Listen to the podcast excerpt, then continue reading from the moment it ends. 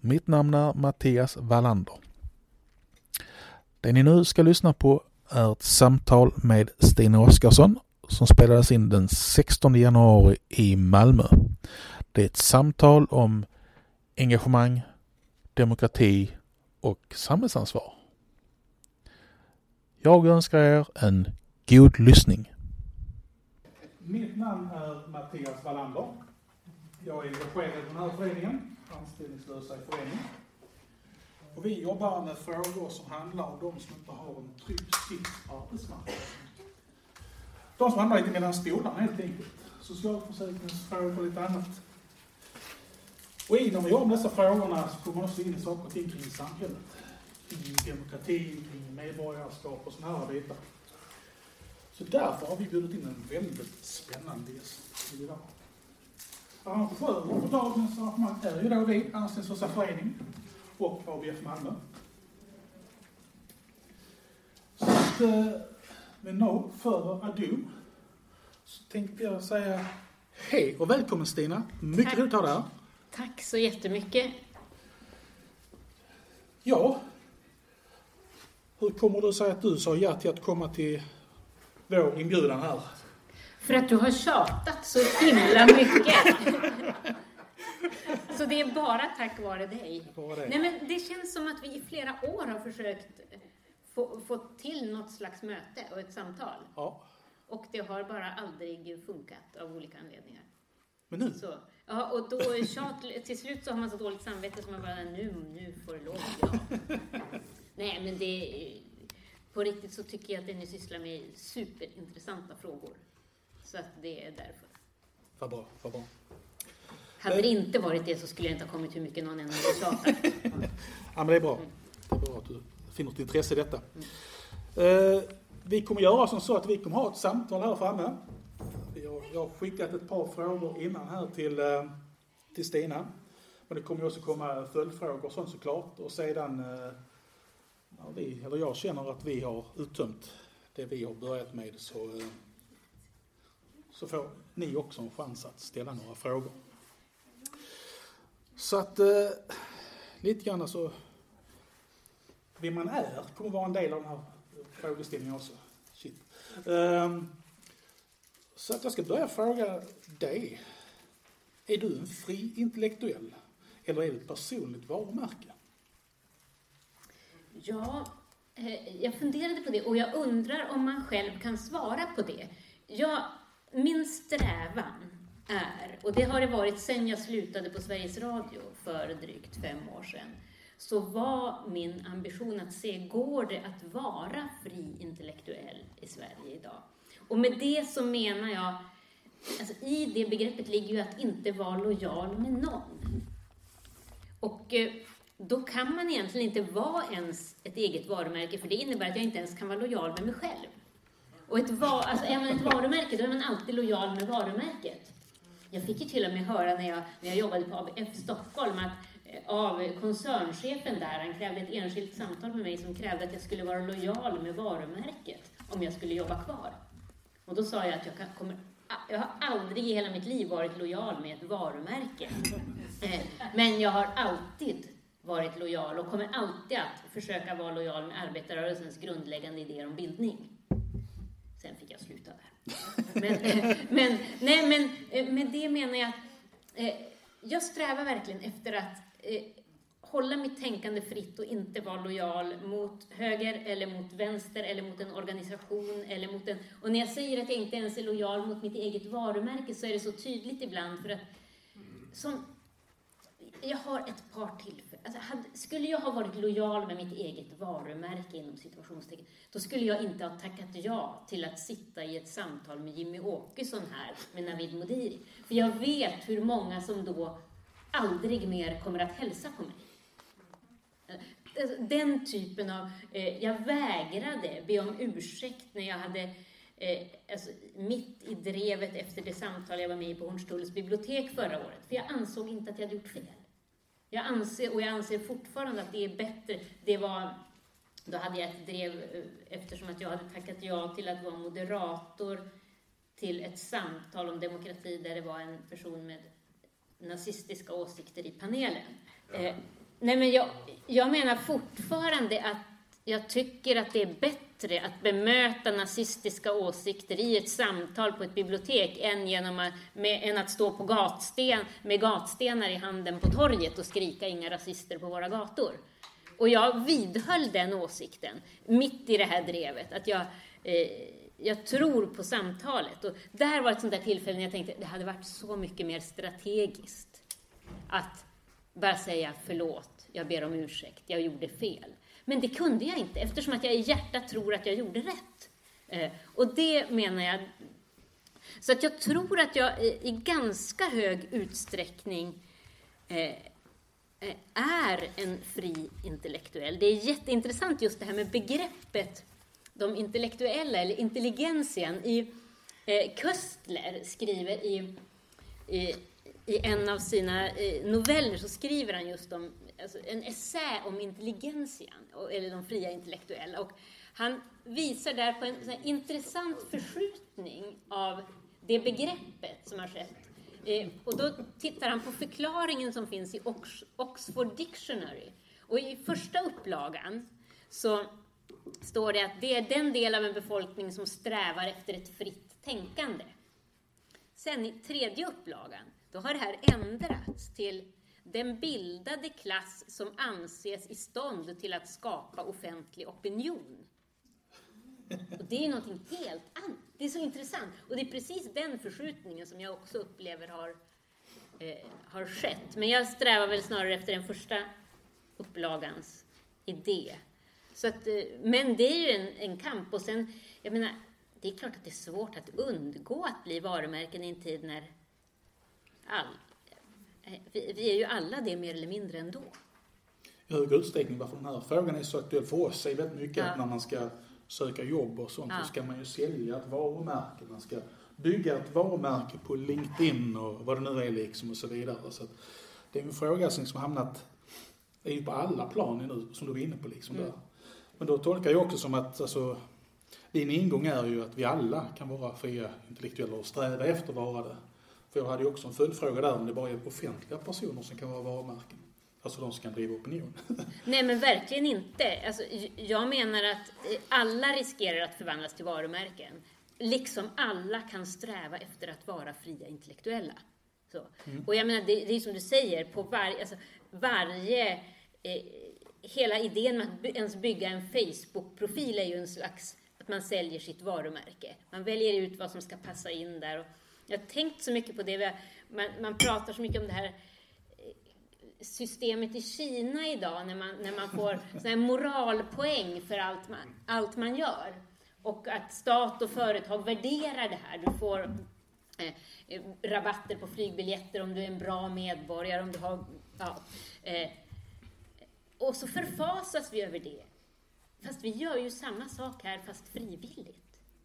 För jag menar, vad är det vi gör om inte det när vi eh, skapar profiler på Facebook på, för att höja vår status i vissa grupper, för att få vissa förmåner, för att få vissa jobb, för att göra vissa... Eh, så att det är ju ännu mer infernaliskt när vi, när vi på något sätt väljer att göra det själva. För det är svårare att kämpa emot då.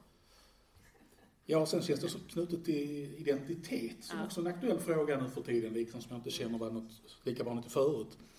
Um, jag tänker på två intressanta exempel. Där, jag vet hon, Petra Östergren heter hon va? Ja. Känd feminist på 90-talet. Och sen skrev hon en text där hon ifrågasatte om det verkligen skulle, man ska få ha prostitution, om det ska vara förbjudet. Eller förbjuda köp av sexuella tjänster. Då gick hon från att vara den här stora hjälten till att vara ett hatobjekt av samma människor. Just för att de kan fördärva sitt varumärke. Tvärtom, Joakim Rust skrev, eh, har ju gjort rapporter regelbundet om migrationens kostnader, eller flyktingmigrationens kostnader. Och när han kom ut med det så var han ju hatad av stort hela vänsterrörelsen. Sen följde han upp det med en text, för han var ju ganska neutral tyckte jag, den här rapporten mm. utifrån ekonomiskt mm. perspektiv. Att det inte liksom, ja men den här stora migrationen har inte varit ett problem egentligen, det har inte kostat mer än vi gjort innan och så vidare. Då blev samma människor som hade uttryckt hat mot honom mer eller mindre innan började referera till honom, till hur bra det var. Så just det här att, att man inte tanken står fri utan att du som individ är så starkt förknippad till vad någonting kan tolkas till. Nej men det här är ju någonting som har hänt för att åsikter har ju idag blivit en del av personliga varumärken.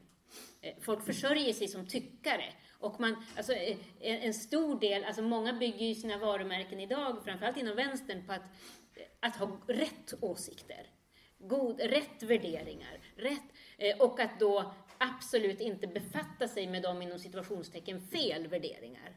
Inte ens prata med dem, inte ens, eh, absolut inte stå på samma scen som dem. Ta avstånd på alla sätt och vis. Och det där är ju en väldigt farlig utveckling, menar jag, när åsikter blir en del av ens identitet. För att då blir det väldigt farligt att ändra åsikter. Och eh, för att då hotar ju det ens identitet och hela ens, som du säger, sociala sammanhang och allting. Medan jag, och då är vi tillbaka i första frågan, jag har försökt sträva efter att lägga min identitet i att jag har tillgång till en fri tanke. Det blir ju mycket mer sårbart för det innebär att jag, jag har ingen grupp som jag är lojal mot, men jag är lojal mot en, eh, en strävan efter sanning. Och, och alltså, någonstans så vi måste, alltså om samtal överhuvudtaget ska vara möjligt i ett samhälle så måste vi vara beredda att ändra åsikter. Jag menar, vi, hur sjutton ska vi kunna veta vad som är rätt och fel alltid? Eh, personligen tycker jag det är bland det roligaste som finns när jag blir övertygad om att jag har haft fel. Alltså, när man känner att man har lärt sig någonting så att man faktiskt en, kan överge en gammal tanke och tänka, men jag kan mer nu. Idag tycker jag inte längre vi ska förbjuda reklam. Alltså, som jag gjorde för tio år sedan. Och det vi pratar om nu kommer in i något annat som du har pratat också om. Du pratar om att vi har ett nytt klassamhälle som knyter an till detta. Hur tänker du kring detta? Eh, ja, det är, inte, ja, precis, nej, men det är inte bara jag som eh, verkligen har sagt det. det. det. är klart, det gamla klassamhället finns säkert, också, eller finns ju också kvar, men i det nya klassamhället, skulle jag säga, så går klassgränserna, inte framför allt kanske, det, det, finns också en sån gräns, men inte enbart vid ekonomi, utan det handlar väldigt mycket om språk, om åsikter, om identitet, om eh, bostadsort, om eh, det, ja, om, om helt andra, alltså det, det skär på ett lite annat sätt. Jag skulle säga på ett sätt så går, går den skarpaste gränsen i dag, dagens samhälle mellan de som anser sig ha rätt värderingar och de som inte gör, gör anspråk på att ha rätt värderingar. Det tycker jag, när jag, ju mer jag reser i landet så är det, eh, är det där gränslinjen går. Folk tror att den går mellan svenskar och invandrare en del, det gör den inte alls. Ja, hur kan vi överkomma detta? För, alltså, Nej, men, jag, kan säga det, ja. jag tänker lite grann när du säger det så har jag ju tänkt att det någonstans är en akademisk gräns. Alltså för just det här att även om inte någon är akademiker så handlar det ofta om ett akademiskt språk. Det, det gör ju det. Så att, ja. Ja, och så, som kulturvärlden och det civila samhället tyvärr till stora delar har anammat och blivit eh, bärare av. Alltså i, i tron att man ska motverka liksom, fel värderingar. Så har man stängt ute det och snarare ökat den här polariseringen. Jag har ett sånt där, tycker jag, tydligt exempel från, känner ni till den här stiftelsen Teskedsorden? En stiftelse som i Amos Os anda ska arbeta för tolerans och mångfald. Eh, och på eh, alla hjärtans dag så la man på sin hemsida ut ett frågeformulär med titeln Rassekollen där man citat kunde kolla om ens dejt hade schyssta värderingar. Annars så skulle man med andra ord dumpa den. Det var ingen idé att ha en dejt som inte har schyssta värderingar då. Och den första frågan där, det var är det inte konstigt att vår kulturminister, som har kultur som ansvarsområde, att hon inte fattar att hennes dreads är ett problem? Alltså, om inte jag fattar, om inte jag vet att ha dreads och vara vit, det kallas kulturell appropriering. Och gör man det, då är man rasist. Alltså det blir ju det som är underförstått där. Och jag fattar inte det. För mig kan det inte vara ett problem, eh, vår kulturministers hår. Men det här, det är ett sånt här typexempel på ett sånt här eh, godhets, inom situationstecken, projekt inom det civila samhället. Där man på något sätt ska torgföra, eh, Gud, vi kämpar för tolerans och mångfald mot rasism. Men det blir ju ingenting annat än klassförakt mm. för mig. För jag menar, jag tror inte att det är jättemånga som överhuvudtaget inte fattar de där frågorna. Och de har man då redan stämplat som rasister. Från en sån här organisation som säger att vi jobbar för demokrati, mångfald, tolerans. Och det är verkligen inte ovanligt. Jag ser det jättemycket inom kulturlivet och det är som att jag nu har börjat fatta vad Göran Hägglund skrev om. Han skrev ju en artikel för tio år sedan exakt, om verklighetens folk, som andades ett förakt mot ett kulturetablissemang som hade vänt sig från folket. Och jag menar, jag som ju tillhör detta kulturetablissemang, jag var ju en del av ett kulturetablissemang som svarade Hägglund med ett lika stort förakt. Hägglund var en idiot. Nu har jag fattat, de sista åren, vad det var han försökte visa på. För den här klyftan, han, det var precis det här nya klassamhället som han pekade på då. Som handlar mycket om ett eh, precis den här, den här typen av moralism som kommer till stora delar från ett akademiskt språk, från ett, eh, där du blir utdefinierad som, som, att du har fel åsikter om du inte säger hon, han eller hen på rätt ställen eller eh, kan de där rätta orden. Och jag som själv inte alls tillhör den akademiska världen och aldrig har bemött, alltså brytt mig om att lära mig heller det språket, har börjat fatta vad det var vad det nya klassamhället är, tror jag. Jag tror också vi märker rätt mycket inom de, den sfär vi befinner oss ja. i som AIF, liksom att det är ofta människor som, som känner det här, att de inte liksom blir sedda och eh, det de säger föraktas och så vidare, som du är inne på. Så Ja, men ta till exempel, nu vet jag inte hur det är här, och jag vill inte eh, alls eh, kasta skit på ABF som är arrangör av det här, men ABF Stockholm till det ABF-huset får man inte bjuda in en representant för Sverigedemokraterna. Ens till en diskussion. Och det är ju en del av det här, att, eh, att, att vårt varumärke är att vi ska stänga ute det här. För vi har rätt värderingar, det är fel värderingar. Och för mig så blir det ett svek mot allt vad arbetarrörelsen alltid har stått för. I tron på bildning, i tron på att det går att bemöta en rasistisk världsbild, felaktiga argument. Om vi inte kan vi stänger ju också ute alla de som eh, har man missat hela utvecklingen i Sverige? Förstår man inte varför S rasar som en sten eh, om man, när man gör det här? Eh, för mig framstår det som... Det blir också en del, alltså då har man ju själv blivit en del av den nya eliten, menar jag.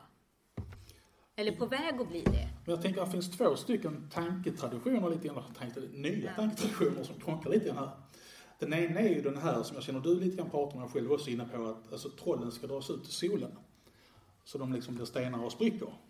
Alltså att man möter i argument och håller inte argumenten så kommer folk inte tycka det är bra.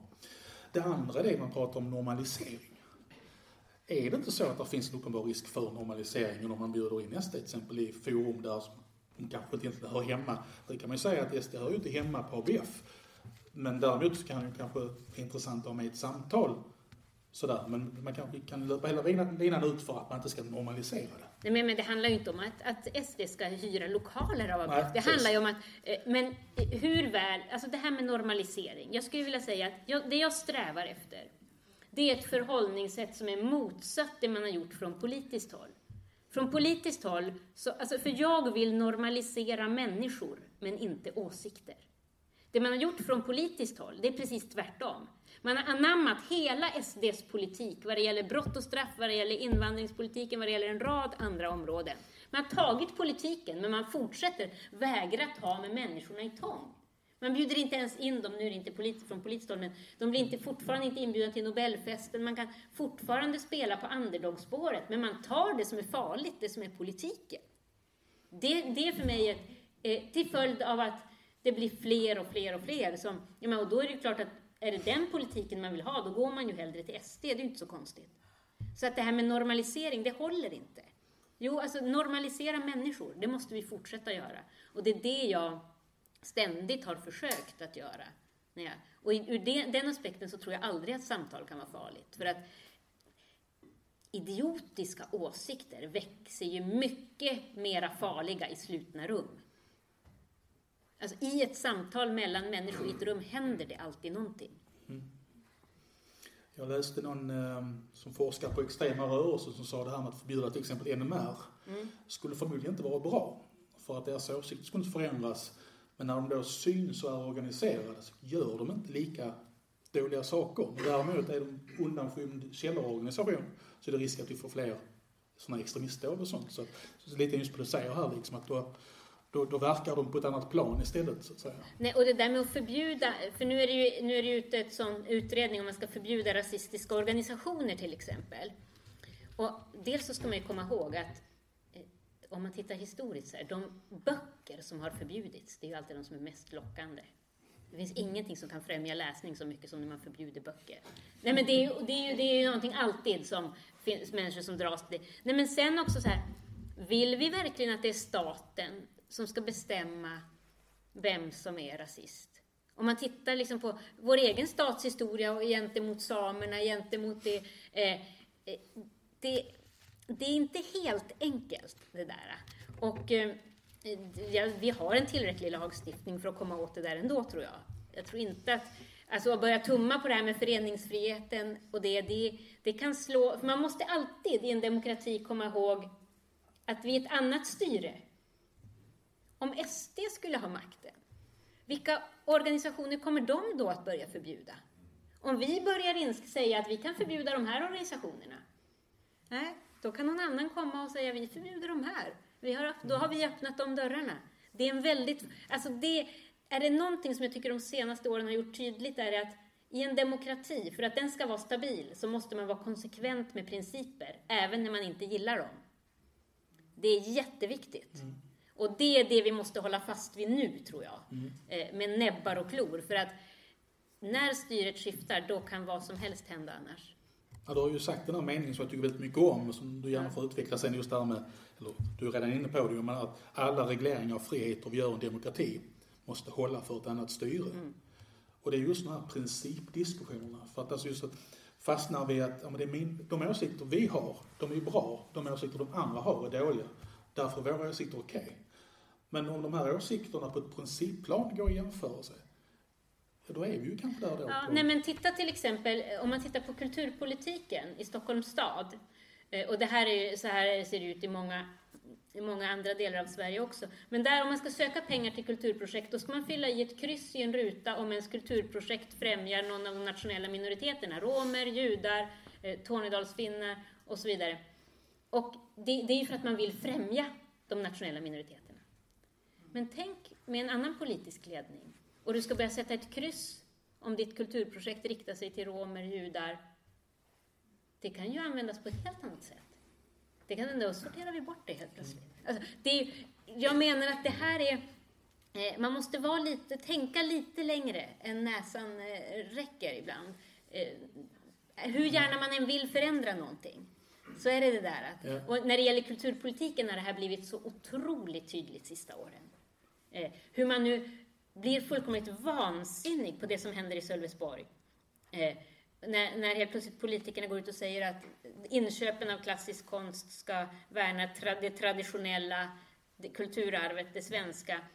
Men hur många policies har vi inte sett som ska värna den nyskapande, den normkritiska mångfalden från offentligt? Det ska vi köpa in. Då har man alltså det är ju, hur ogärna jag än säger det så är det samma sak fast på olika sätt. Det båda sakerna är politisk styrning. Och vill vi inte ha politisk styrning, då kan vi inte ha det åt ena hållet men inte åt det andra. Så den... Då, då är vi inne. Vi tar frågorna senare i eftersämnet där. Ehm, Skrivkoka. ja.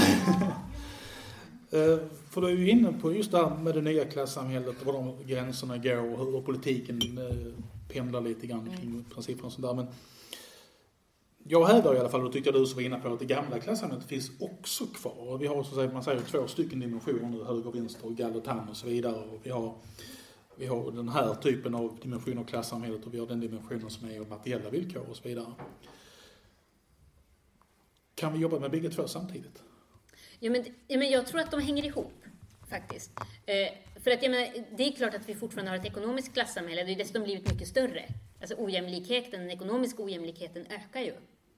Men det jag tror, och det var, det var, alltså det var en tanke som jag fick som blev så stark när Strax före jul så kom de här enorma varslen på sjukhusen kring Stockholm. Det var, inom loppet av två veckor så var det över tusen alltså sjuksköterskor, läkare, andra som bara varslades. Och allt vi har hört hela tiden är ju att det saknas personal i vården. Det blev liksom så konstigt allting. Jag tror ingen alltså det blev som, jag tänkte, satt bara och tänkte på Naomi Kleins chockdoktrinen. Det var så här, för det blev liksom för konstigt. Men då började jag tänka så här, undrar om det är så, alltså, för jag fick en sån obehaglig känsla, men är det så att politikerna idag helt har förlorat kontrollen, att man är helt maktlösa? Är det så, började jag tänka, att man, att man idag från politiskt håll har sålt ut så mycket av skolor, sjukvård, bostäder, allmännyttan. Vi har tecknat så många globala handelsavtal att man faktiskt har så otroligt lite makt att de facto ändra, det som, alltså bedriva det som traditionellt har varit ekonomisk politik. Alltså på så sätt. Är det därför, tänkte jag, som politiken har svängt så mycket till att handla om kultur, identitet, kontroll av de enskilda medborgarna, medborgares värderingar. För att om man inte kan göra de här stora politiska förändringarna, då måste man ju kontrollera människorna istället. Och vi har ju en enormt eh, eh, illiberal demokrati idag, skulle jag säga. Alltså, den är ju en auktoritär demokrati som vill förbjuda allt man inte tycker om. Eh, och jag tror att det här hänger ihop. För att om man inte kan förändra villkoren på riktigt som politiker, då måste man ju säga, säga till människorna, vi förbjuder slöjor, vi förbjuder tiggeri. Vi förbjuder, istället för att ändra liksom, så att folk slipper tigga så förbjuder vi tiggeri. Istället för att göra någonting åt bostadspolitiken så att integrationen kan funka så säger man eh, förbjud slöjor. Alltså det blir... Eh, eh, eh jag undrar om inte det här faktiskt hänger ihop ett sätt att visa att man har handlingskraft. Ja, precis. För någonting måste man ju göra i alla fall. Man sitter ju där för att man ska göra någonting. Sen tror jag att man kanske inte är så maktlös som man tror, men jag tror att det, det är någonting i det här som faktiskt är sant. För att det är ju klart att ju mer man säljer ut av det som vi har haft gemensamt, ju mindre möjlighet har man att påverka det. Skälet nu så Men hur ska man komma åt hela eh, gängkriminalitet och allt sånt där? När man eh, säljer ut bostadsområde efter bostadsområde, då kan man inte bedriva en politik i de områdena på det sättet. Man kan skicka dit en massa poliser, det är klart. Men, eh, och nu ser vi, i Stockholm så håller de på att sälja centrum. Nu ska, sen ska hela Vällingby centrum säljas. Eh, Hagsätra såldes till Ican och alldeles. Det är så här, man tänker men vad tänker ni? Mm. Jo, men man säljer centrumen. Jo, det är massor med centrum som har sålts bara. Och nu, nu, mm. till, man säljer dem till amerikanska riskkapitalbolag. Mm. Jo, Blackstone och andra. Mm. Som sen tjänar pengar, säljer vidare. Eh, det, det, är massor med centrum som har sålts redan. Och just när vi tittar på fastigheter så kan vi rekommendera, finns nu på SVT Play, kan titta på PUSH, P-U-S-H, så får ni lite grann kring detta. För jag tänker lite grann att du skrev ju den här boken då som Saga Ner tecknade till uh, Tror du kan förändra världen utan att anstränga dig. Ja. Och det var ju där jag fick den idén att ja, men nu kör vi detta här liksom och får in det. Uh, och då tänker jag, men nu när vi har de här dimensionerna och vi snackar här om en politisk dimension, att man kan göra någonting åt det. Men vad kan vi som medborgare göra för att liksom övervinna dessa eh, nya klassamhällen och de problem som finns? För att vi kan ju inte, jag kan ju inte gå dit och säga, nej, nu säljer vi inte centrum här. Nej, det där tycker jag är så, jag tycker det är så intressant för att man, idag så ropas det på krav på eh, nyanlända ska ställas kunskaper i svenska samhället och allting för att få bli medborgare. Så börjar jag tänka, men vad kan vi då? Om vad det innebär att vara medborgare. Och det här var ju en av de orsakerna till att jag skrev den där boken, Tror du att du kan förändra världen utan att anstränga dig? Det var faktiskt så att jag eh, eh, eh Startpunkten var, jag, jag var nere i i Simrishamn och på gatan där så står en man och delar flygblad mot NATO. Och så säger han till mig, jag har stått på den här platsen i 20 år och delat samma flygblad och det blir bara värre och värre. Vad är det för fel på världen? Och så tänkte jag, jag sa inte det högt, men jag tänkte, men det kanske är du som gör något fel. Jag är också en kraftig motståndare till NATO, men jag tänkte om man stått i 20 år med samma flygblad och ingenting händer, då borde man ju byta metod, kanske, tänkte jag. Men så började jag tänka, jo, och då började jag tänka på en, en fredsforskare som jag träffade, som varje år, som berättade att han varje år åkte runt på världens största vapenmässor. Och hur han hade slagits av att från ett år till nästa år har vapenindustrin uppfunnit flera hundra, ibland tusen, nya metoder som vi kan döda varandra. Så tänkte jag, men hur många nya sätt att skapa ett rättvist, hållbart samhälle har vi uppfunnit under tiden? Vi fortsätter ofta med samma metoder, år ut och år in, som den här mannen med flygplan.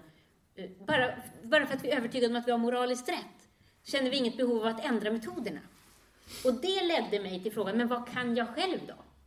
Och då började jag studera eh, och läste då eh, i princip hela Gene Sharps arbete om Eh, att med icke-våld skapa förändring, alltså, framförallt inom ramen för demokratin. Gene Sharp är en av världens främsta forskare, han dog för ett och ett halvt år sedan, 90 år gammal. Han har ägnat sex decennier åt att studera det här.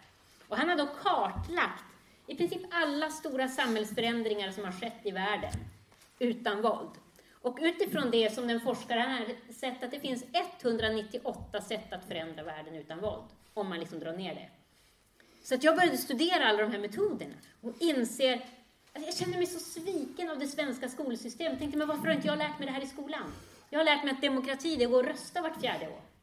Eh, eh, alltså, eh, att historien har bestått av kungar och krig. Det är någonting helt annat som har skapat de här samhällena. Och, och det mesta handlar inte om civil olydnad, utan vad vi faktiskt kan göra inom ramen för demokratin. Och det tyckte jag var så, Eh, så häftigt att förstå, vilket handlingsutrymme jag egentligen har. I allt ifrån att jag kan vi får skriva spontana remissvar, vi kan läsa offentliga utredningar, vi kan begära ut handlingar. Jag tänkte, varenda unge borde lära sig, hur stämmer man ett kommersiellt företag som bryter mot miljölagstiftningen? Hur gör man? Men, sådana saker, eh, det är ju det som är kunskap om att vara medborgare. Och här tror jag, som svar på din fråga, att här finns det en enorm eh, guldgruva att hämta ur. Om vi vill för jag tror att det är extra viktigt i sådana här tider att faktiskt i första hand försöka skapa förändring inom ramen för demokratin. Ja, men civil olydnad ska man ta till när det absolut är för sent, allting annat, men då ska vi ha uttömt alla andra metoderna. Gått till botten med dem. Och det gör det få som ens kan dem, utan man går direkt till de här civil olydnadsprotesterna, vilket oftast bara ökar polariseringen. Vilket i ett sånt här läge tror jag är farligt. Och just det här då med att man engagerar sig för att skapa förändring och just kan skapa polarisering. Det finns ju en sak som också varit ganska vanligt för många år nu. Det är det här med separatism. Mm. Alltså vad är, vad är din grundläggande tanke kring separatistiskt engagemang för förändring? Jo, men, eh, Om man kan generalisera det överhuvudtaget. Jo men, jo, men det kan man, tycker jag. jag, jag eh, här är intressant, för att här har jag verkligen också, tycker jag, lärt mig mycket de sista åren. Mitt första möte, alltså så här brutala möte med separatismen, det var, eh, det var i en debatt eh, i Stockholm som just skulle handla om separatistiska rum och jag inser att jag står i en panel där jag inser eh, ganska snabbt att jag har hela panelen, moderatorn och hela publiken, det var säkert 500 personer emot mig. Det första liksom en panelist säger till mig är att du har ingen rätt att uttala den här frågan för att du är vit, heterosexuell, eh, du har, haft, eh, har en eh, du tillhör liksom, du har haft en jävligt nice uppväxt och har en god ekonomi. Och det är en person jag aldrig har träffat förut. Jag har aldrig pratat offentligt om min uppväxt. Eh, eh, vad har hon för rätt att, eh, hen för rätt att säga att den var nice? Vad vet hon om min, hen och min ekonomi? Vad vet, utan bara utifrån min hudfärg har hon tilldömt mig alla dessa åsikter. Och därför har jag ingen rätt att uttala mig i hela samtalet. Och, du vet, och så får hon liksom 500 personer som i princip står upp och applåderar. Det var mitt första möte med separat, alltså, idén om separatism, så jag blev ju alltså, ganska antiseparatism, för jag tycker också att det slår undan benen för allt vad jag som... Jag, menar, jag har sysslat med konst, med kultur. Hela idén med konst är ju att jag tror att jag kan föreställa mig hur en annan människa har det. Även om inte vi har gått i samma skor, så har vi, alltså vi bär alla på våra kors. Vi har våra smärtor. Och jag kan förstå en annan människa. Det är ju grunden i konsten. Annars så, men här har ju mer och mer dragit att du får inte skriva en bok om ens män om du är kvinna eller tvärtom. Eller, men det, har ju, det här har ju gått så långt inom vissa kretsar att det blir helt galet. Så att jag var ganska anti. Så. Då, ja, men då försökte jag ändå gå in och diskutera ur en konstnärlig synvinkel. Det var en väldigt tuff debatt. Jag tyckte att jag kanske fick lite, lite gehör eh, sen. Men, men sen så skulle jag säga så här att fa, jag tror att det kan finnas ett behov av att organisera sig med människor med liknande erfarenheter, liknande problem. Jag menar, det, har ju, det är ju förutom det vad arbetarrörelsen har gjort, det är vad kvinnorörelsen har gjort, det var... Men man, man får inte bygga en identitet på att på något sätt bli kvar i det där offerställningen. Och man får inte börja kräva att förändringarna ska... Och det här är den väsentliga skillnaden. Eh, och det var väl egentligen det som blev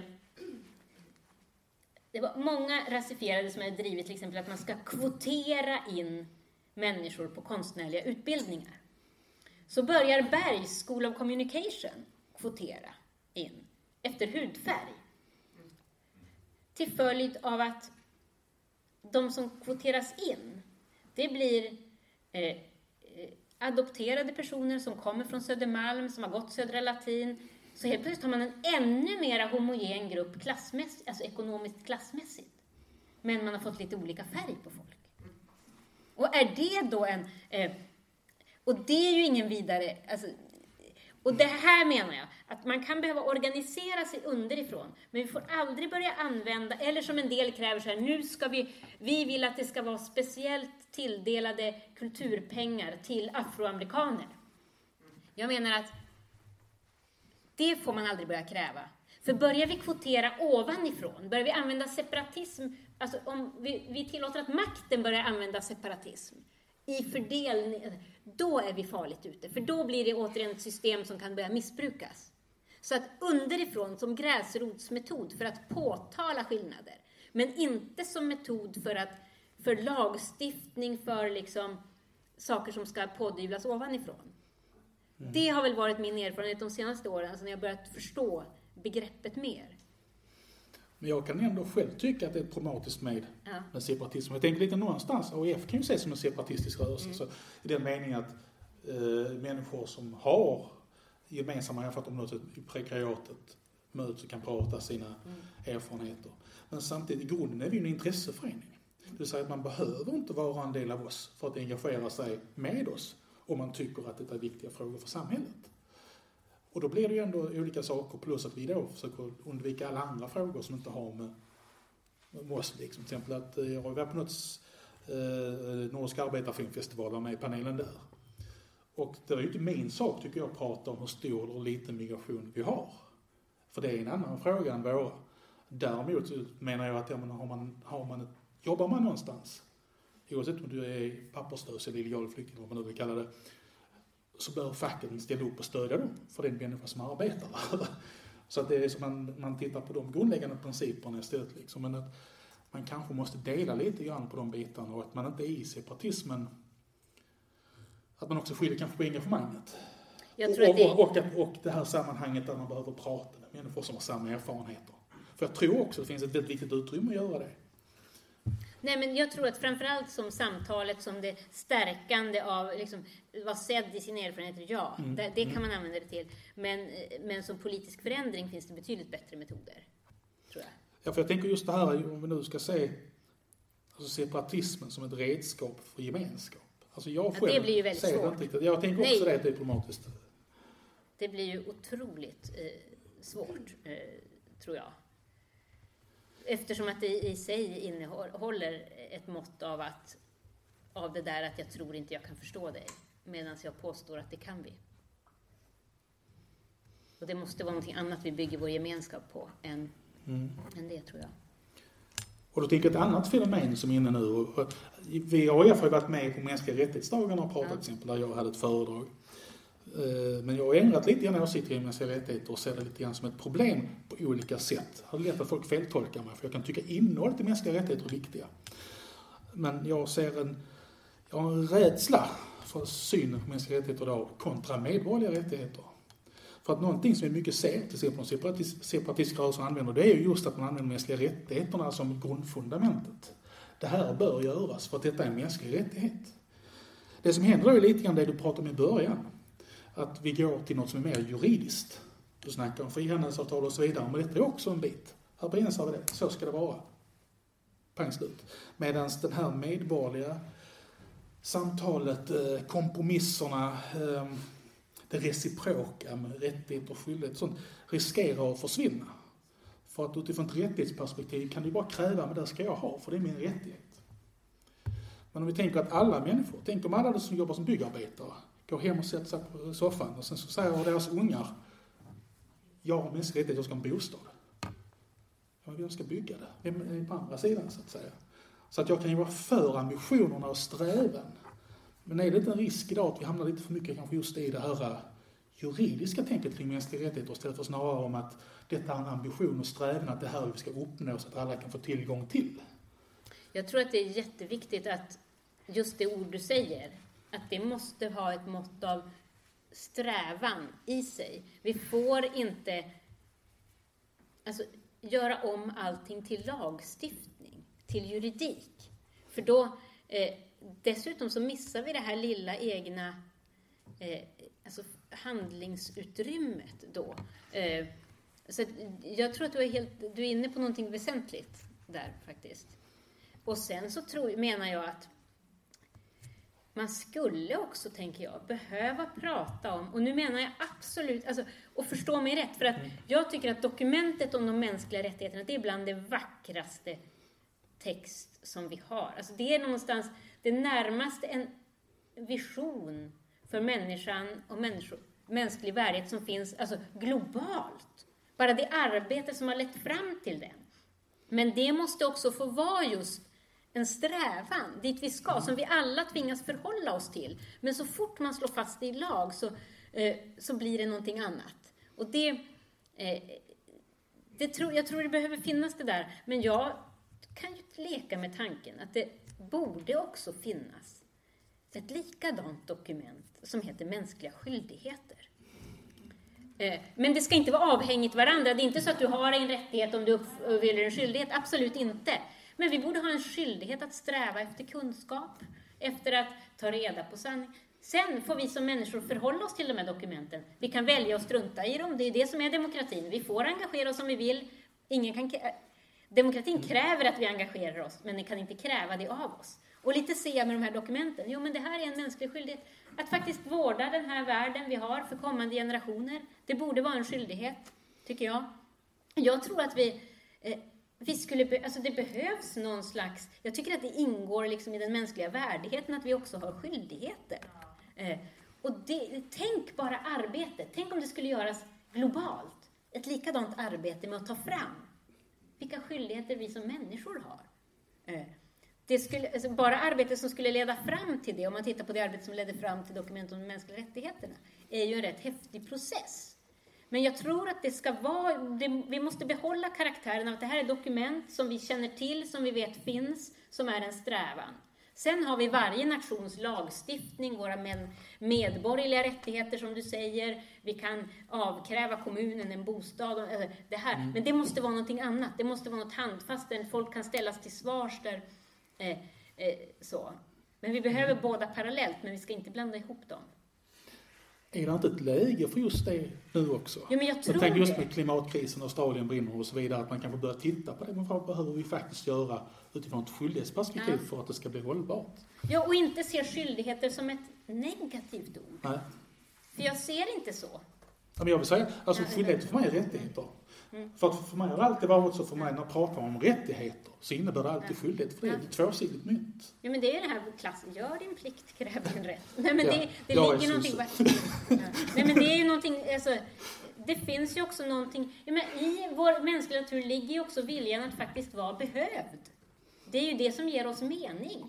Och det menar jag i förhållande till jorden, till världen, till alltet, så tror jag också att känslan att jag som människa har skyldigheter, det kan faktiskt hjälpa vårt, även eh, den existentiella kris som väldigt många människor eh, befinner sig i idag. Faktiskt. Det var någon som ville... Det är någon som bjuder på öl sen till alla efter. Så. För det vet, vet det är regeln som är att om telefonen ringer så bjuder alla på mötet på öl. Eller annan valfri dryck. Uh, ja, nej, jag, jag, tycker sånt här är, är väldigt spännande. Och, men då finns det ju ett problem. Jag har ju kommit från de fackliga leden en gång och där var ju en sak när man tog fighten. Alltså där är ju både rättigheter och skyldigheter. Men där hade vi ju makt. Och så arbetsgivaren tvärt nej till allt vi ville, så ja men du arbetar inte. Det var de som förlorade på det. Sen har de inga pengar. Men om jag som eh, arbetssökande säger det där går inte jag med på, det här ska vi förhandla och sånt. Så säger arbetsgivaren, nej det ska vi inte alls göra, det är det här som gäller. Nej, nej, nej, nej, då vägrar jag. Ja, då stänger de av mig så är jag utan inkomst. Får jag liksom bli uteliggare liksom.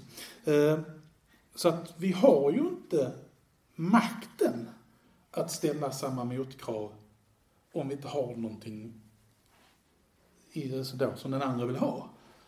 Och då är ju frågan, alltså då är vi tillbaka på det här med medborgaren. Ja, men det är väl då man måste eh, alltså, hitta andra, alltså så här, det där menar jag, eh, du har ju helt rätt. Men samtidigt, om vi definierar det som det enda sättet att ha makt på, det tror jag blir farligt. Eh, vi måste ju hitta nya sätt att att ta makt fast arbetslivet är organiserat på ett annat sätt. För det, det kommer det ju att fortsätta vara. Det kommer inte att... Eh, så att, och det är återigen där, det finns hur mycket som helst vi kan göra, men vi måste ha kunskap om vad vi, alltså vilken makt vi faktiskt har. Mm. Eh, men det är klart att i skiftet mellan sådana här system så känner man sig ju väldigt, lätt väldigt maktlös.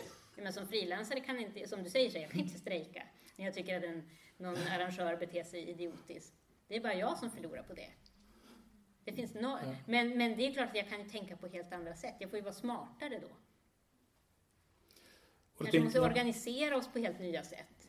Och då, då kommer vi in på något som jag tycker är intressant. Ja. Alltså, vad, vad, gör vi då? Alltså, jag själv är av ingången att det är alldeles för få människor som engagerar sig partipolitiskt till exempel. Att jag tror väl Socialdemokraterna är fortfarande klart största partiet i landet och det är väl vad det, 180 000 medlemmar på ett land som har nästan 6 miljoner röstberättigade människor. Och det är ju där inom partierna som politiken styrs och det är de som tar besluten, det är de som sitter i nämnder och så vidare. Vad ska, vi, ska, vi, ska vi förvänta oss, kräva oss, är det en skyldighet att fler engagerar sig partipolitiskt? Eller ska vi öppna upp nämnder och liknande för eh, partipolitiskt obundna? Alltså, rent generellt, tankar kring hur vi liksom fler blir aktiva i det direkt delaktiga politiken? Men det är ju snarast ett symptom, tänker jag, på att eh, om, om, om det blir färre och färre som engagerar sig så är det ju för att det inte lockar. Och då är det ju någonting i det som har, som har gått fel. Alltså, rörelsen har ju avstannat. Det har ju blivit, alltså det vi var inne på i början, eh, från det att så den svenska demokratin växte fram så fanns det ju en, en alltså det var ju en organisering underifrån som byggde åtminstone arbetarrörelsen och, och mm. Pratar det av Socialdemokraterna, jag bara tog ett exempel för nej, den nej, nej, men ändå. Ja. Det, är ju, det, är, det är en sån tydlig bild, tycker jag, där. Eh, hur, det, hur varje rörelse tenderar att förvandlas förr eller senare till en institution som har tappat kontakten med rörelsen. Och där tror ju jag att snarare kanske behövs det nya rörelser. För att jag tror att alla institutioner har ett bäst... Alltså, till slut så blir man mer eller mindre korrupta, makten får ett egenvärde, institutionen får ett egenvärde, eh, eh, man förvandlas till en elit, då måste det komma nya tankar. Alltså jag, jag tror det. Eh, eh, jag kan inte se... Jag tycker det är så intressant när man tittar på... Jag började tänka på det, jag läste den här utredningen som kom i, eh, precis innan sommaren om att man ska kräva demokratikriterium alltså som villkor för att få bidrag till det civila samhället. Det är idag redan 80 olika förordningar som styr villkoren för bidrag till civilsamhället. Alltså 80 olika förordningar, nu ska man lägga på ett till. Eh, ditt projekt ska direkt syssla med demokratifrågor, annars får du... ja. Och, eh, och så satt jag och läste den här utredningen. Och det var så tydligt när man tittar på att hur, alltså hur enormt viktigt civilsamhället var med folkbildningen, med nykterhetsrörelsen, med frikyrkorna, alltså i framväxten av den svenska demokratin. Och det var så viktigt så att man eh, efter ett tag sa det här är så viktigt för demokratin så vi ska börja ge det stöd. Och då behöver man ställa krav på det. Då ska ni ju vara viktiga för demokratin också. Man missade att det var själva friheten från staten som var bra för demokratin. Och nu blir det, har vi ett civilsamhälle som nästan till helt och hållet är finansierat av det offentliga. Vilket gör att demokratin faktiskt blir väldigt sårbar. För återigen så är vi, kan en annan politisk makt vilja göra någonting helt annat med de här, dra in de här och de här och de här bidragen. Och så står man där. Och det är just den där att jag tror, alltså, som svar på din fråga, alltså, vi skulle behöva ett mycket mera självständigt fristående civilsamhälle som inte är så beroende av att göra precis Jag menar, idag har man ju, är ju stora delar av civilsamhället ett spackel för en havererad välfärdspolitik. Man gör det som staten inte längre, eh, de åtaganden som staten inte längre klarar av att uppfylla. Det täcker man igen och det får man pengar för. Men och folkbildning idag är väldigt mycket, man ser till att de där grupperna är svaga, de behöver lära sig det här. Men folkbildning är ju egentligen att jag behöver lära mig det här. Jag gör det tillsammans med dig och dig. Titta på Medborgarskolan i Fågelsta, när den byggdes upp var det för att nu har vi kvinnor fått rösträtt. Vad behöver vi lära oss för att kunna ta den här makten? Man ska, så fort man börjar säga, jag vet inte hur många möten jag har suttit på med olika studieförbund som har sagt, vad ska vi göra? Hur ska vi nå ut till de grupper som... Men, men då, i samma stund så behövs man inte längre. För då är det ju någon, alltså, det är ett ovanifrån perspektiv och folkbildning måste alltid vara underifrån. Och jag tror att det här är någonting, alltså, vi, den svenska demokratin behöver, vi behöver återerövra ett, ett på riktigt fritt civilsamhälle. Och jag kan inte säga, nu säger jag inte i ett penndrag ta bort stöden till civilsamhället, inte det jag säger, men jag säger att det system vi har idag, det faktiskt bidrar till en, en att den här rörelsen har avstannat delvis, tror jag. Och det, jag vet inte riktigt hur man kommer åt det. Eh, men det finns ju någonting här att återerövra i form av, alltså, som svar på din fråga om makt. För jag menar, att all, all förändring eh, och organisering behöver verkligen inte vara, alltså den bästa förändringen vi kan se idag kanske inte kommer från att fler ska organisera sig i de politiska partierna. Eller också gör det det, men, men det, det behöver inte vara det. Men då behöver vi starka, fristående andra aktörer.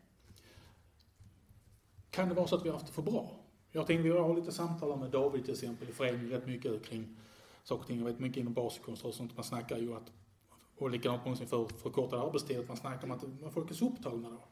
Att de liksom, de hinner inte med. Men så tänker man efter, men herregud, när hela arbetarrörelsen skapades, då var det inte 40 timmars arbetsvecka. Det var så in i bövelen mycket mer. De klarade att engagera sig och göra det man behövde göra. Bilda sig kunna sitta i politiskt engagemang och sitta i nämnder och så vidare. Men alltså idag hinner inte folk kanske för att de sitter med sina apparater eller att de åker runt och skjutsar ungarna, vilket inte är fel. Men är det verkligen så att det är partierna som gör fel? Är det kanske snarare så att det är medborgarna som måste ta sitt ansvar, sina skyldigheter med? För att idag, jag är en sån som hävdar att, att eh, vi har mer demokrati i Sverige apropå du sa det var illiberalt, än vad de flesta anser. Men det är en demokrati som är liksom, fungerar på andra hållet.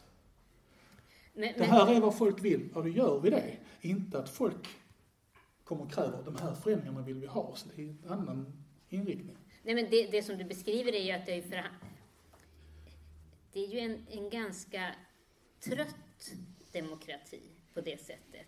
För att det är ju inte Eh, det är ju mera av en... Eh, och det är ju ett resultat av att vi, alltså vi uppfostras inte till medborgare, utan vi uppfostras till kunder. Och då kan jag köpa det, alltså jag köper en politisk, jag vill ha den politiska förändringen. Får jag inte det så går jag någon annan. Det är ju en mm. helt annan, ett annat, från det att man ska välja dagis, skola, allting, så är du kund och inte medborgare inte konstigt att inga medborgardialoger funkar. Man har ju gjort, alltså så vi, vi fostras till att bli kunder. Men däremot så skulle vi kunna ta vårt ansvar och försöka bli medborgare. Men, eh, och, men, och i det här kundperspektivet så ingår ju precis det du säger att vi ska vara upptagna hela tiden. Vi ska vara distraherade hela tiden. Och det är ju någonting som man aktivt kan jobba med att bryta. Men det är ju svårt för att det är ju det har ju återigen att göra med de här personliga varumärkena. Man tror att man måste vara på de där sociala medierna hela tiden och bättra på det där eller ha koll på det där. Eh, fast man egentligen bara hamnar mer och mer efter, tänker jag. Men det är ju, vi luras ju att tro att vi har mindre tid än vi har. För att tid har vi, alltså, tid finns ju egentligen. För dem, för många i alla fall. Vissa har, har det verkligen tufft och, och men som du sa, även i arbetarrörelsens barndom så, så var det, alltså, arbetsdagarna var långt mycket, Mm. mycket längre. Fast det är klart, att blir man ett personligt varumärke så slutar ju aldrig arbetsdag. Då är det ju hela tiden ett fixande med det där. Då är även att renovera ditt kök en del av det, för då ska du ta en bild på det och lägga ut det på där och, och, då, och liksom allting blir på något sätt. Då är det klart man, tror man att det är det viktigaste för ens karriär så kommer man inte att organisera sig på det sättet. Men det finns ju möjligheter. Men jag tycker också det är så intressant just det här begreppet kund. Jag hade ju i början också tänkt upp ett antal begrepp att Mm. prata lite grann det, så jag har tänkt om lite grann där. Men just kund tycker jag är intressant just när man jobbar med, eh, har Arbetsförmedlingen som motpart för att arbetssökande är ju kunder hos Arbetsförmedlingen. Men det är också intressant att komma in på Arbetsförmedlingen som kund. Så säger man, ja men det här vill jag hjälpa, så får man liksom ett svar att det här, det här ska du göra. Så det är ungefär som att gå in på ICA och säga, hej jag ska köpa en liter mjölk. Ja men då får du mjölka i kossorna där ute på land. Alltså någonstans att de fixar det själv. Så det är väldigt intressant hur, hur det här kundtänket kommer in samtidigt som samhällsservicen försvinner och det slutar med att jag brukar säga att många säger att Sverige har individualiserats för mycket. Säger nej, inte alls. Individualism står upp, står upp för varje dag i veckan. Däremot har vi privatiserats. Mm. Och då snackar vi inte bara om att man privatiserar offentliga verksamheter, utan vi som individer privatiseras. Alltså den som är arbetslös, det är ditt fel. Det är du som ska lösa det. Du som är sjuk, det är ditt fel. Det är du som ska lösa det. Det är upp till var och en. Var din skola dålig? Ja, men vi har ett dåligt skolval. Alltså hela tiden så hamnar allting på den individen. För att vi har privatiserat ansvaret till individen istället för att ha en samhällsingång i detta. Nej, och det är klart att det kräver ju helt nya sätt av oss att organisera oss om vi ska eh, gå emot det där.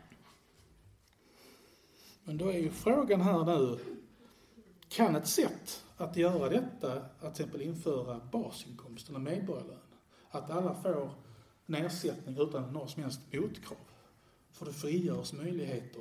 Du måste vara attraktiv för arbetsgivaren och så vidare. Alltså arbetsgivaren måste känna att de kan inte bara räkna med att du blir tvingad dit till Arbetsförmedlingen och så vidare. Jag, jag tycker att det är ett superintressant förslag. Jag tycker att det är ett... Eh, Alltså på så många plan. Alltså dels så tror jag att det är eh, samhället, och det är därför det går, i, går igenom eh, till och med hos högern ibland, för att det rent samhällsekonomiskt skulle vara smartare än att hålla på med alla dessa olika system och bidrag hit och dit för olika saker.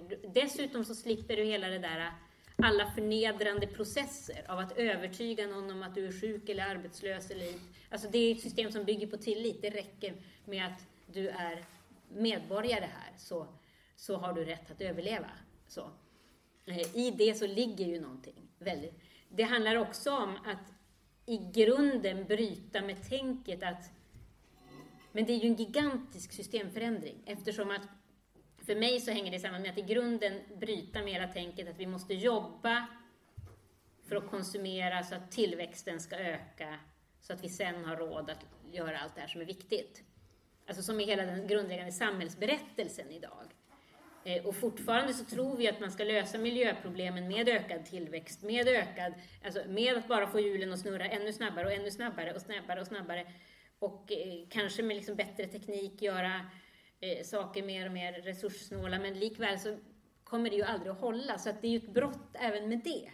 Eh, så att bo, jag tror ju att det är någonting sånt som krävs om man på allvar ska kunna hantera fråga som klimatfrågan eller liksom resurs, jordens ändliga resurser. Men också fråga om mänsklig värdighet, tycker jag. För att du har en rätt, alltså att erkänna människans inneboende värde, för att gå tillbaka till de mänskliga rättigheterna, utan att du producerar. Ja, men ta den här, det var något år sedan så gjorde ju Försäkringskassan reklam. Kommer ni ihåg den? Över Ja. hela Sverige så var det de här gigantiska reklamskyltarna. Eh, eh, vi bryr oss inte om hur sjuk du är, vi bryr oss om din arbetsförmåga. Alla behövs i laget Sverige. Det man sa då var att alla behövs, förutsatt att du kan jobba lite, lite grann i alla fall. Det man sa, vi behöver... Och det var ju återigen bara där, ja ditt värde ligger i att du kan i alla fall arbeta lite. Och det, det menar jag är en syn som, för den som har varit långtids... Det här var också under en period i mitt liv när min syster råkade ut för en svår hjärnskada efter en cykelolycka och var sjukskriven i fem år. Och jag såg den här reklamen tillsammans med henne och helt plötsligt så fattade jag alltså vidden av smärta för den som upplever den reklamen från det hållet. Alltså den, den känsla av värdelöshet som man redan, brott, redan brottas med varje dag får man liksom från varje... Alltså, hela tiden så är det den berättelsen vi matas med. Ditt värde ligger i det, att du arbetar. Och lönearbetar ska det vara dessutom. Så det är det ena. Och mot hela det synsättet så tycker jag att basinkomst är ett statement och ett bra, så ur många aspekter. Sen så tror jag ju att, för jag tycker inte heller att vi ska producera mer saker än vi faktiskt behöver. Det är ju idiotiskt ur alla synvinklar. Eh, sen finns det massor med jobb som behöver göras. Och det, jag tror också att människan behöver arbeta. Jag tror att människan vill arbeta. De allra flesta.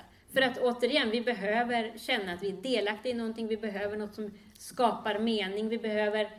Eh, men sen har jag ju en helt annan tillit till att det kommer vi att göra. Eh, och frågan är om det behöver vara förbundet med karriär, med produktion på det sätt som det är idag. Och det, det, är ju, så det är en fråga på så många, både politiskt och existentiellt, hållbarhetsmässigt, så är det ett jätteintressant förslag. Men det känns ju konstigt nog nästan ännu mer avlägset än när jag började titta på frågan för kanske 10-15 år sedan. På något konstigt vis så är det trots klimatkris och allting, än, känns det ännu mera. Lite så är det ju så att ju mer, större krisen blir, desto vi måste ha mer tillväxt, vi måste rädda ekonomin.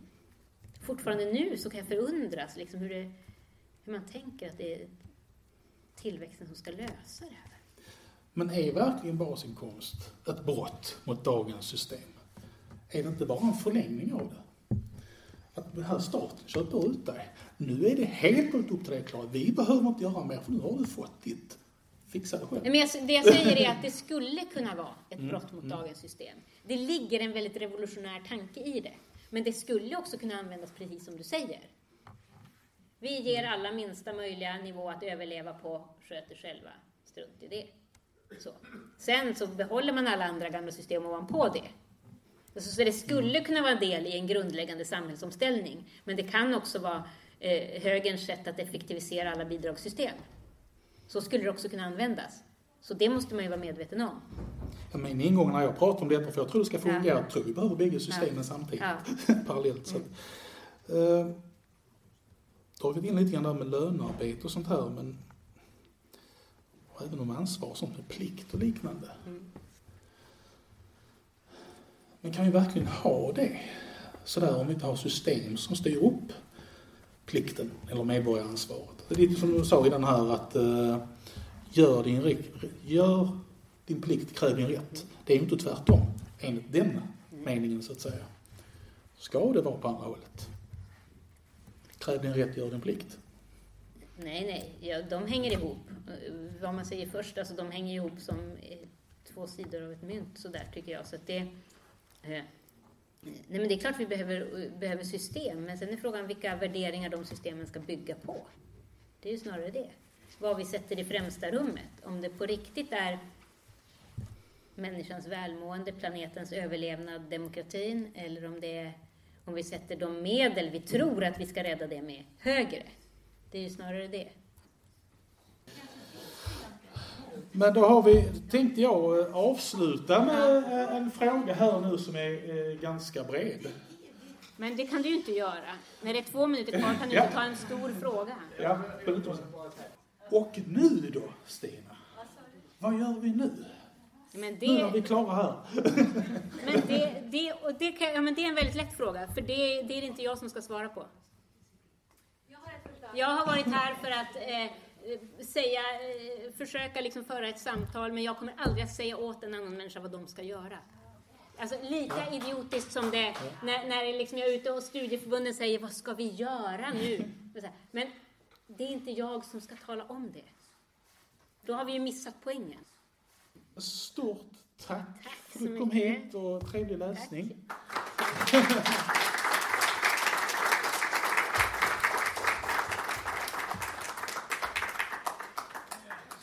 Tack så mycket.